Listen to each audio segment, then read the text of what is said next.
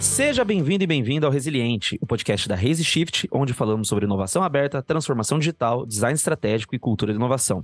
Eu sou André Arruda, apresentador deste programa, e hoje nós vamos falar sobre como organizar hackathons internos. A gente vai falar sobre os potenciais dessa iniciativa no sucesso de inovação nas empresas. E para tratar desse assunto tão maravilhoso, a gente está aqui hoje com uma bancada incrível com a Célia Watanabe. Tudo bom, Célia?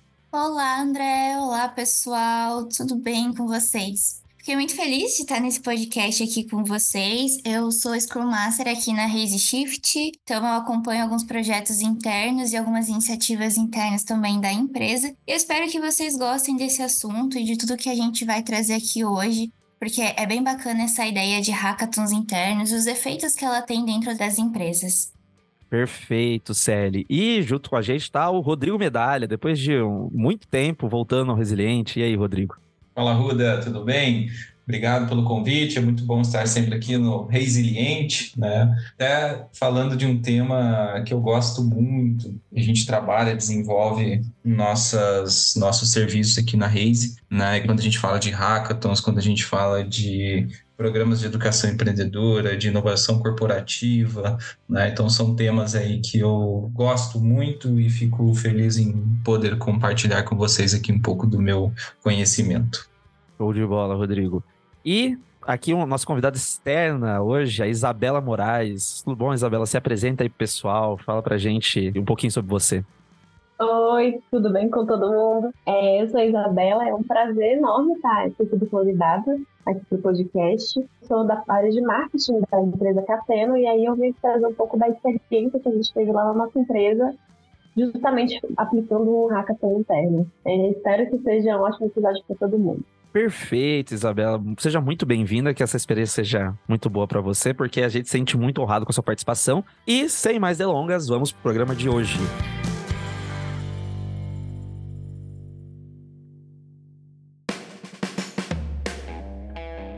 Hackathons internos. A gente já citou hackathon em diversos programas aqui do, do Resiliente, sempre ou dando um case de sucesso em, com algum cliente, trazendo aqui não só a parte técnica, mas também sobre os serviços que a Raise Shift presta. E eu acho que é importante então a gente começar aqui já trazendo uma definição sobre o que é um hackathon interno. Rodrigo, você pode trazer isso para a gente, por favor? Claro, André. Uh, eu acho que é importante a gente até entender a questão do nome. A gente utiliza aqui o termo hackathon, né? Porque ele, ele já é mais acessível no mercado, ele já é mais democratizado, já conhece mais quando vai fazer algum tipo de pesquisa, algum tipo de busca, né? Muitas vezes os, os nossos clientes ou quem está buscando, né, não, não conhecem outros nomes e outras formas de abordar. Então o hackathon ele vem já como um termo mais é, democrático. Né? Eu acho que é importante a gente entender que existem metodologias diferentes quando a gente traz aqui é, um case nosso que foi o Hackateno, né? Até a Isabela está aqui para conversar com a gente hoje sobre esse case da Cateno. A gente fala muito em programa de inovação corporativa, né?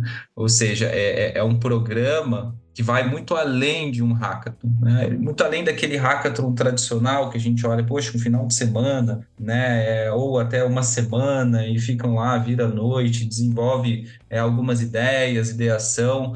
Na verdade, o que a gente traz aqui dentro né, desse contexto maior que a gente vai falar hoje é uma jornada mais extensa, né? Uma jornada mais robusta em que a gente tem um tempo maior de maturação de ideias, ou seja, de geração de ideias, de desenvolvimento dessas ideias, né? Tudo passando ali através da metodologia, da abordagem do design thinking, né? Onde a gente começa então entendendo um problema, definindo desafios, a gente gera ideias, valida essas ideias com os stakeholders internos, né? Por isso que a gente fala hackathon interno, porque no hackathon geralmente é externo, né? Inovação aberta, e aqui a gente não fala de um processo de inovação aberta, a gente fala mais de um processo, né, de uma abordagem de cultura de inovação.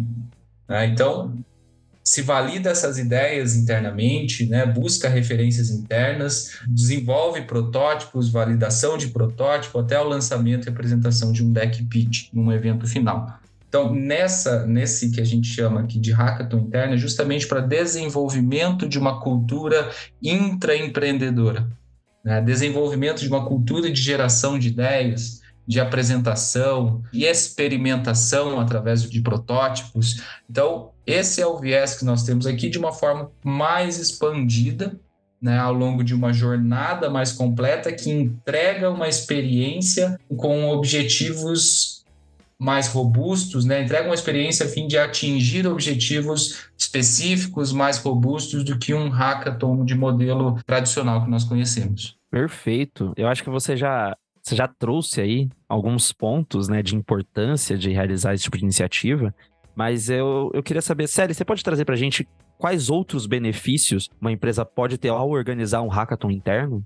Claro, André. Então foi muito bacana que, igual o Rodrigo comentou mesmo, a gente fomenta bastante a cultura de inovação dentro das empresas, né? E aí o que mais isso traz de benefícios, né? Eu acho um ponto bem bacana é que ele dá voz aos colaboradores para eles identificarem alguns problemas, situações, fluxos, processos que existem dentro da empresa que podem ser melhorados. Então, é bem bacana porque às vezes o colaborador tem uma ideia dentro da cabeça de como solucionar algum problema ou alguma questão, mas não sabe como tirar essa ideia do armário colocar em prática. Então, é por essa razão que os hackathons internos eles são bem interessantes.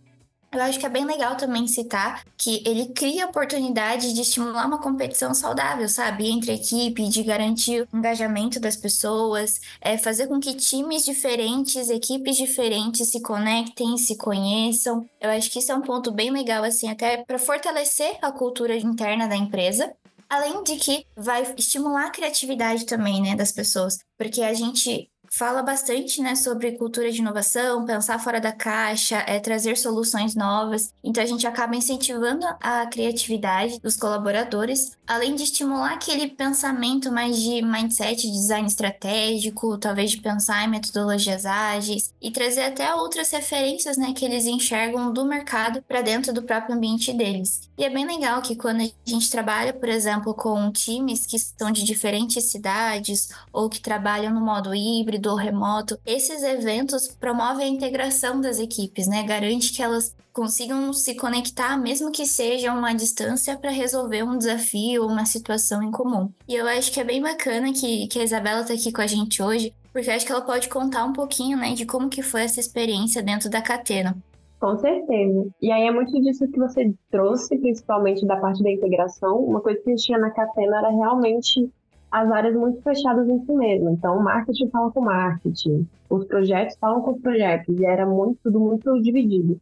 E uma coisa que a gente viu depois desse hackathon foi justamente uma maior integração, as áreas conversando mais entre elas.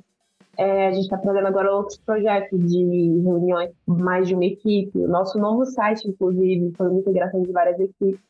Então, uma coisa que a gente já consegue ver realmente é esse aumento da integração. Sem falar que também ajuda na questão da proatividade, que às vezes na empresa a pessoa está muito, ah, recebe a ordem, vai faz isso daqui e ponto. E aí, depois de um hackathon, dá um pouco mais de agência para essas pessoas, né? Elas sentem que ter um pouco mais de voz, podem sugerir coisas, podem trazer novas ideias. E uma coisa muito legal que a gente teve, inclusive, no lançamento do programa, foi um dos funcionários dizendo que já tinha mais de 60 anos e que achou que jamais teria a chance de desenvolver uma ideia e estava muito feliz de poder ter essa oportunidade. Então, realmente traz muitos pontos positivos, essa integração de toda a empresa e essa voz, né? Pessoa que tem mais voz para falar em questões da empresa e às vezes fazem uma coisa que o gerente nem estava pensando e ajuda muito. Tem um ponto também que eu gostaria de, de adicionar né, na, na fala da, da Isabela e da Célia, né, complementar, eu acho que a gente sempre fala, né? Esse é o momento de sair daquilo que a gente está acostumado, daquela, daquele processo do dia a dia, daquela agenda do dia a dia, né? Tem aquele monte de agenda, aquele monte de atividades já que eu sei que eu tenho que entregar, né? Então a gente já está naquela, naquela momento frenético da semana e vem justamente né, um desafio como esse para falar assim, ó, opa, pera, para um pouquinho, sai, olha aqui agora para algo diferente. Né? De uma forma divertida, né? de uma forma que tire a gente daquela imersão do dia a dia. Né? E que a gente possa é, conhecer outras pessoas, né? conhecer mesmo, conversar dentro da sua equipe. Poxa, mas o que você gosta de fazer? Às vezes encontra afinidades. Né? E isso gera muito da integração que, que a Isabela falou. Então, não é para ser um, um, um, momento do ano, né, desse desenvolvimento, dessa jornada, um momento pesado, né? Poxa, eu tenho mais uma atividade para ser feita, eu tenho mais uma coisa para entregar. Muito pelo contrário, eu vou parar, vou respirar, né? E vou desenvolver algo que me agrada também, né, de uma perspectiva diferente. Por isso é muito importante o empoderamento, a liderança, né, dar essa liberdade de agenda, né, de construção sem a cobrança. Poxa, você está fazendo isso, mas também tem que entregar isso. Né? Então que o, o, colaborador ele sinta que ele tem aquele momento para ele, de acordo com, com a vontade da, das lideranças, para que ele execute aquilo de uma forma tranquila, né, e que ele consiga enxergar valor. Né? Então, esse é um ponto que a gente precisa ter bem consciente. É né? um momento de sair daquela pressão do dia a dia, né? um momento de descompressão, de diversão e aprendizado. Perfeito, gente. Eu acho que assim, já que a gente já estabeleceu muito do impacto, que é essa a importância de, de realizar isso e a maneira com que o time recebe e a empresa pode estar desenvolvendo iniciativas que a princípio estavam sendo não vistas, né? Essas soluções possíveis. Eu acho que é importante a gente agora falar do como fazer isso, como realizar, como ter esses tais resultados. Sério, você pode falar pra gente inicialmente assim, como fazer, que tipo de definições tem que ter já de início para um hackathon interno?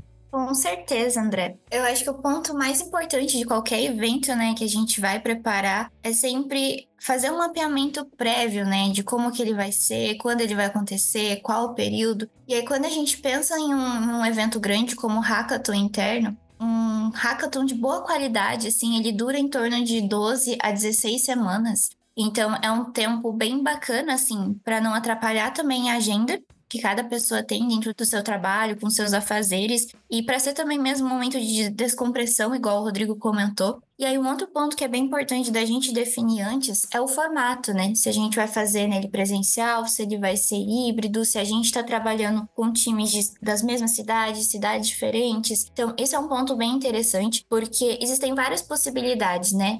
Se a gente tem times em diferentes cidades, a gente pode fazer um evento de lançamento no formato presencial e todo o desenvolvimento do programa ser no formato online. Ou então a gente pode fazer ele desde o início até o final online. Então existem várias possibilidades e também depende muito do perfil da empresa, do formato de trabalho de, de todo mundo. Então a gente sempre fala que os momentos mais marcantes, né, que é o início e encerramento do desse hackathon. Então, início quando a gente apresenta toda a jornada, quando a gente faz a apresentação oficial do programa, é muito bacana que ela seja presencial para garantir que todo mundo tenha entendido, entendido qual o propósito, que se sinta parte daquilo também e se sinta motivado a participar. E claro, também o último evento que a gente tem, né, que é o Demo Day, onde todas as equipes apresentam as soluções, elas comemoram junto, uma apoia a outra. Então são eventos que são bem legais de, de acontecerem no formato presencial. Mas é claro, né, que depende da, da realidade de cada um. E aí, o que mais a gente precisa ter em mente, né? Quais são os eventos que nós vamos ter ao longo de, dessas 12 semanas, né? Então é bem bacana que quando a gente pensa numa jornada de hackathon, a gente tem vários pontos pontos de contato das equipes em si, delas se juntarem para discutir soluções, como a gente tem momentos em que se reúne todo mundo que participa do programa para ter momentos de aprendizado, aprender ferramentas, metodologias novas e depois ter aqueles momentos de construção também. E vale ressaltar também, né, que quando a gente fala do, do período de um hackathon, quando a gente fala de 12 a 16 semanas, tem que considerar que é o tempo, assim, do, do programa inteiro, né, de toda a preparação que a gente faz antes, de alinhamentos, de treinamentos, é, com todas as pessoas envolvidas até o final, né? Porque toda etapa que as equipes em si trabalham e desenvolvem as soluções, elas podem variar de quatro a oito semanas também. E aí, isso são pontos, né, que eles são pré-estabelecidos antes, quando a gente constrói as regras, né, como que vai funcionar o programa de fato. E aí, Rodrigo, você pode contar um pouquinho para a gente como que é feita essa regra, quais são as regras essenciais, o que, que a gente tem que tomar de cuidado? Legal, CL, muito bom. Eu acho que é, é justamente esse ponto, né? Então, a gente tem todo um trabalho inicial, né? Se a gente for pensar é, dentro de um programa de inovação corporativa, a gente tem uma jornada que a gente chama de estratégia. Né, ela dura em torno de um mês, né, que compõe esses três a quatro meses que a Célia comentou, né, mas sendo que esse primeiro mês ele é justamente para definir quais são os parâmetros, definir quais são as regras, como que vai funcionar né, o nosso desafio de inovação. E, e vem justamente no entendimento é, de quem vai participar, né, para a empresa toda, é para uma determinadas áreas, né, às vezes a empresa é muito grande, então não consegue é, abarcar todos os colaboradores, né, então a gente precisa fazer essas definições. Quem pode participar? Como que a gente vai identificar o perfil dos participantes, né? Por exemplo, dentro dos colaboradores nós temos perfis que são mais voltados para geração de ideias, que são mais criativos, outros perfis mais voltados para execução, né, que já são mais operacionais, outro vai ter um entendimento melhor do negócio, outro vai ter uma competência mais voltada para comunicação, por exemplo, né, vender a ideia, vender o projeto. Então, identificação desses perfis, né, ele é super importante. Outras definições que nós temos que fazer, né, é, são, por exemplo, quais eventos vão ser presenciais, quais eventos serão online, né, é híbrido ou é 100% online, quais são as ferramentas que nós vamos utilizar dentro da metodologia que será aplicada. Então, qual que é o objetivo que nós queremos ter ao final do desafio? Né? Queremos gerar mais protótipos, queremos aflorar mais a criatividade, né? Tudo isso é de acordo com o objetivo da empresa. E essas ferramentas, essa metodologia, ela é guiada de acordo com esse objetivo. É, e em cima disso também, nessa parte das regras, é muito importante definir, ainda mais em empresas mais burocráticas, deixar tudo muito bem definidinho. Então, quais serão os critérios que vão decidir os ganhadores? Até a premiação, acho que é muito importante. E é importante, inclusive, fazer uma pesquisa com os colaboradores, porque às vezes o prêmio do primeiro lugar não é o mais desejado. Às vezes, você colocou no terceiro lugar, as pessoas querem mais. Então, é muito importante ter uma pesquisa em relação a isso, do perfil do que as pessoas querem, ter as regras muito bem definidas, porque sempre abre espaço para alguém questionar, ah, mas por que, isso daqui não valeu? Ah, por que, que isso daqui. A gente sempre tem que estar com o olho muito aberto para o que pode gerar um problema. Porque às vezes a gente acha que uma coisinha não. ninguém vai nem perceber, vai passar batido, e aí quando você vê, é o motivo que gera crítica. Então a gente tem que ser muito cuidadoso. Uma coisa que a gente fez na Catena foi criar um regulamento, quase como se fosse um edital, com vários pontos para justamente evitar, para mitigar esse tipo de problema que pode vir aparecer. Também deixar tudo muito bem avisado para as pessoas. Porque senão, até em questão que a Sérgio comentou, né, do, da definição do programa, duração do programa, às vezes a pessoa escuta o nome hackathon e já espera que vai durar uma semana e aí o programa se estende e aí as pessoas já começam a ficar frustradas. Então, a parte da comunicação muito específica para todos os colaboradores é muito importante. E também essa parte das definições muito claramente, porque tudo que a gente abre brecha pode dar problema depois. Eu acho que só também reforçando né, essa questão que a Isabela trouxe dos critérios de avaliação né? Poxa, como que o meu projeto vai ser avaliado? Né, a gente tem, por exemplo, de definição lá um, uma, um critério de escalabilidade, né? ou, por exemplo, um critério de grau de inovação é, empregado naquela, naquela ideia, naquele projeto. Né? Então, quais são os critérios? O que, que a sua empresa precisa alcançar? E esses critérios são norteadores. Outra definição também são as problemáticas, né? que na Cateno né, a gente chamou de desafios quais são os desafios. Né? Então, para que as equipes construam uma ideia, elas precisam também de, de direcionamento. Então, por exemplo, né, um, um, dos desafios que nós estabelecemos lá na Cateno né, foi trabalhar justamente a inteligência artificial em meios de pagamento, né, inclusão financeira, olhando para o cliente final, né, transformação digital no setor público. Olha, temas robustos né, que são altamente propiciam o desenvolvimento da, de ideias né, e gerar inovação interna.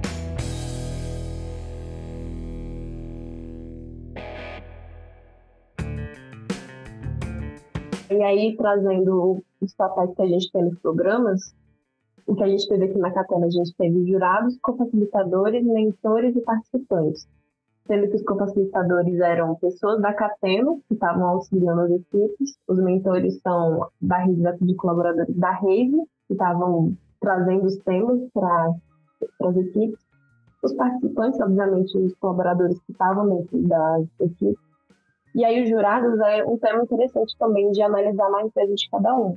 Se vai ser uma banca interna ou externa, que depende muito da empresa. Se é uma empresa mais restrita, que não pode abrir as coisas para fora, assim, para o mercado, Então é melhor fazer uma banca interna, que aí você mitiga qualquer problema jurídico que você pode ter. Mas caso não, não tenha esses problemas, é legal fazer uma banca externa justamente para ter uma diversidade maior de opiniões.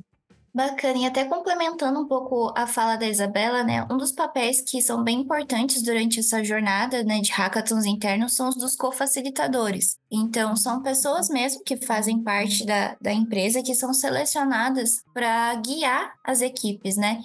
Então, é bem comum da gente dividir todas as equipes entre os co-facilitadores para que eles possam auxiliar as equipes nas ferramentas, nas metodologias. Então, os co-facilitadores eles têm um papel bem importante tanto é que aqui dentro da Raise Shift a gente costuma fazer treinamentos com esses co-facilitadores para eles conhecerem a jornada de ponta a ponta, para eles entenderem quais são os momentos de contato síncronos e assíncronos, quais são as ferramentas, quais são as metodologias, é, como que as equipes vão trabalhar. Então, eles são super responsáveis, assim, de garantir que todo mundo entenda o propósito também do, do programa e fomentar, né, instigar as equipes a procurarem referência, a esclarecer algumas dúvidas e também de, de fazer a própria divulgação do, do programa, né? Bem legal que eles é, reforcem a comunicação interna, engajem todo mundo para que todos estejam bem imersos no programa como um todo.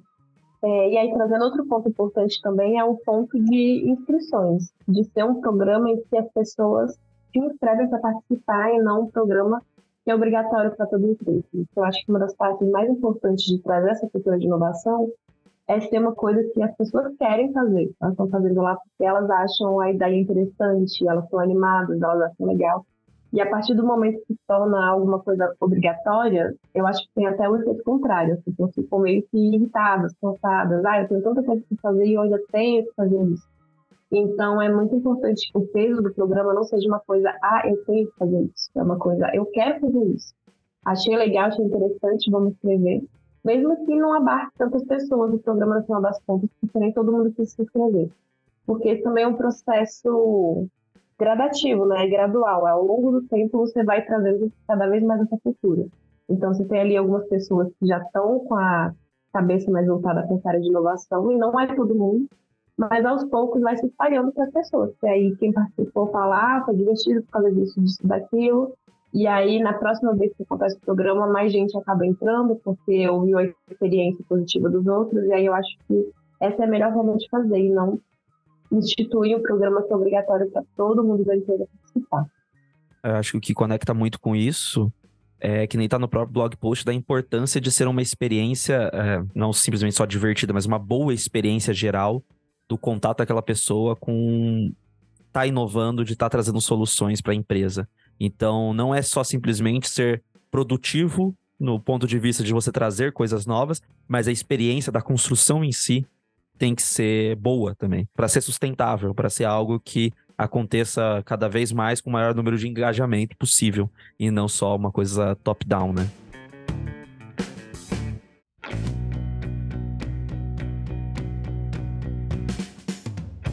Perfeito. Então, a gente já falou de várias etapas, né, de como que acontece um, um hackathon interno, qual é o tempo, quais são as regras, o que que a gente tem que evitar, quais pontos de atenção a gente tem que ter, e aí como que a gente encerra uma jornada de hackathon interno, né? Existe um evento que é bem grande, né, que nós denominamos Demo Day.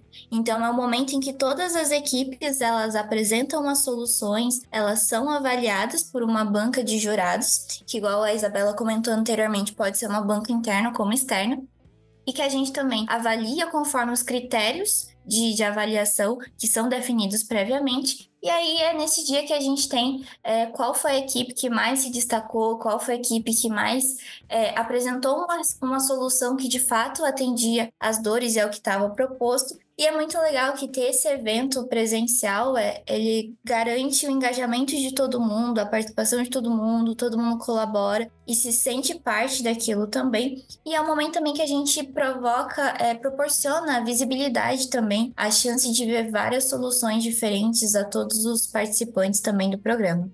E como a Sally falou, é realmente o dia do Kit Day é um dia que as pessoas estão muito animadas, É, no nosso caso, o grupo do WhatsApp não parava, ainda mais na, no momento de decisão da banca de jurados. Então, acho que é realmente muito legal considerar fazer um evento presencial com todo mundo, que, deve, que provavelmente traz uma energia, um, é um dia quase uma confraternização da empresa, né? E também juntar com a premiação, eu acho que é uma coisa interessante, que aí você realmente faz um, uma festa até. É, que é um dia muito tenso, principalmente para quem vai apresentar, mas depois disso traz todo aquele peso. É justamente o fim de uma competição. Então é uma coisa muito animadora e que justamente pode trazer ainda mais união para toda a equipe.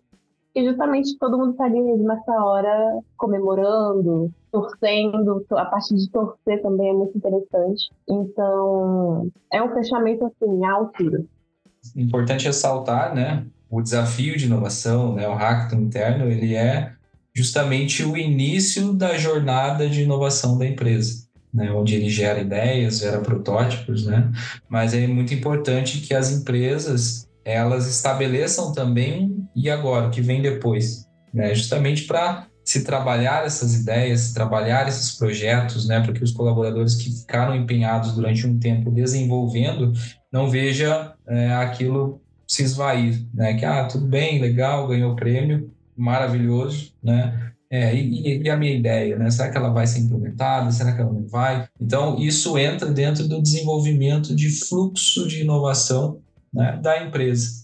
Então, o que vem depois é um, um programa de aceleração, né? é, é, é um, um, uma, uma, rodada de investimento que, que entra nesse fluxo e ele faz com que isso se torne cíclico dentro da empresa.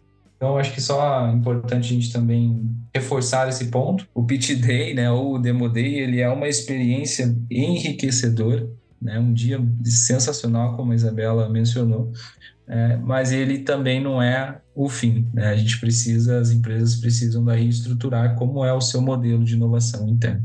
Perfeito, gente. Eu acho que aqui a gente teve um conteúdo muito rico sobre não só o lado prático de se preparar isso, mas também ver esse impacto humano e ver o impacto também na cultura de inovação dentro da empresa, né? De como que isso vai estar num fluxo contínuo ao longo do tempo para cada vez ideias melhores e mais maduras estarem surgindo e sendo desenvolvidas. Eu acho que é muito importante tudo isso que vocês trouxeram. É, queria agradecer a participação de todos, em especial da Isabela, por estar aqui hoje com a gente. O blog post que foi utilizado como base para este programa vai estar aqui na descrição. E você também pode entrar em contato com a gente, vamos bater um papo, vai que a sua empresa também precisa ou teria como uma boa iniciativa um hackathon interno. A gente pode estar auxiliando vocês com a nossa metodologia. O Resiliente de hoje fica por aqui. A gente volta na próxima com muito mais inovação. Tchau, tchau.